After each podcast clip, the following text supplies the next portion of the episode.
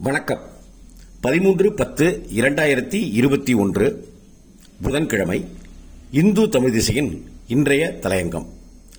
காவிரி மாசுபாட்டை கண்காணிக்கும் நடவடிக்கை கடைமடை வரை நீளட்டும்.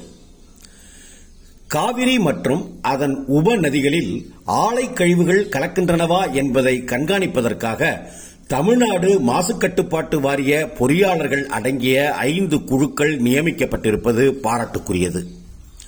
சென்னை ஐஐடி நிபுணர் குழு நடத்திய ஆய்வில் காவிரி ஆற்றில் ஆலை கழிவுகள் கலப்பது கண்டறியப்பட்டதையொட்டி தமிழ்நாடு அரசால் இந்த நடவடிக்கை மேற்கொள்ளப்பட்டுள்ளது.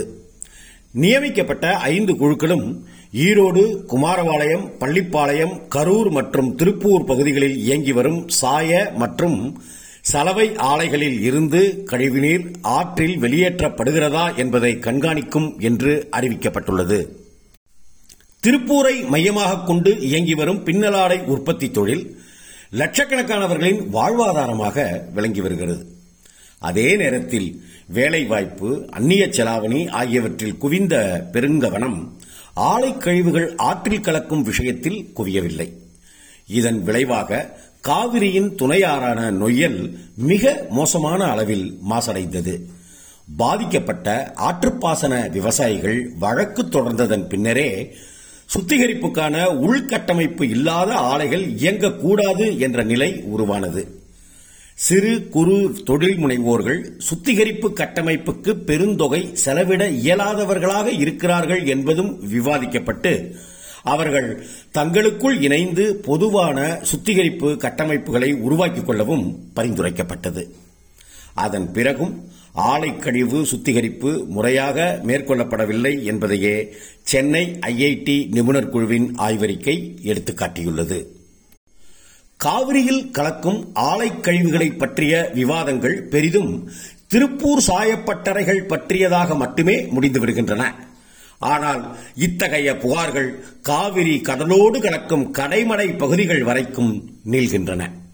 குறிப்பாக காவிரி படுகை மாவட்டங்களில் சோடியம் சிலிக்கேட் என்ற சோப்பு தயாரிக்கும் தொழிற்சாலைகளால் சுற்றுப்புற பகுதிகள் மாசடைவது குறித்து அங்குள்ள விவசாயிகள் கவலை தெரிவித்து வருகின்றனர். எண்ணெய் நிறுவனங்கள் கச்சா எண்ணெய் எடுக்கும்போது அதிலிருந்து வெளியேறும் எரிவாயுவுடன் சிலிக்கானை மூலப்பொருளாக கொண்டு இந்த சோப்பு தொழிற்சாலைகள் இயங்கி வருகின்றன. காவிரி படுகை வேளாண் மண்டலமாக அறிவிக்கப்பட்ட பிறகும் கூட தஞ்சை திருவாரூர் மற்றும் நாகை மாவட்டங்களில் பத்துக்கும் மேற்பட்ட சோடியம் சிலிக்கேட் தொழிற்சாலைகள் தொடங்கப்பட்டுள்ளன.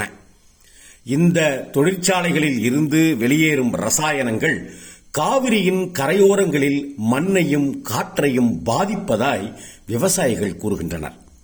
கண்காணிப்பு குழுக்கள் நியமனத்தை அடுத்து சென்னை ஐஐடி நிபுணர் குழுவின் அறிவுறுத்தலின்படி மேட்டூர் தொடங்கி மயிலாடுதுறை வரையிலும் நீர் மாதிரிகள் சேகரிக்கப்பட்டுள்ளன. காவிரியின் மீதான கரிசனம் கடைமடை வரையிலும் நீளும் என்ற நம்பிக்கையை அது ஏற்படுத்துகிறது. நன்றி வணக்கம்.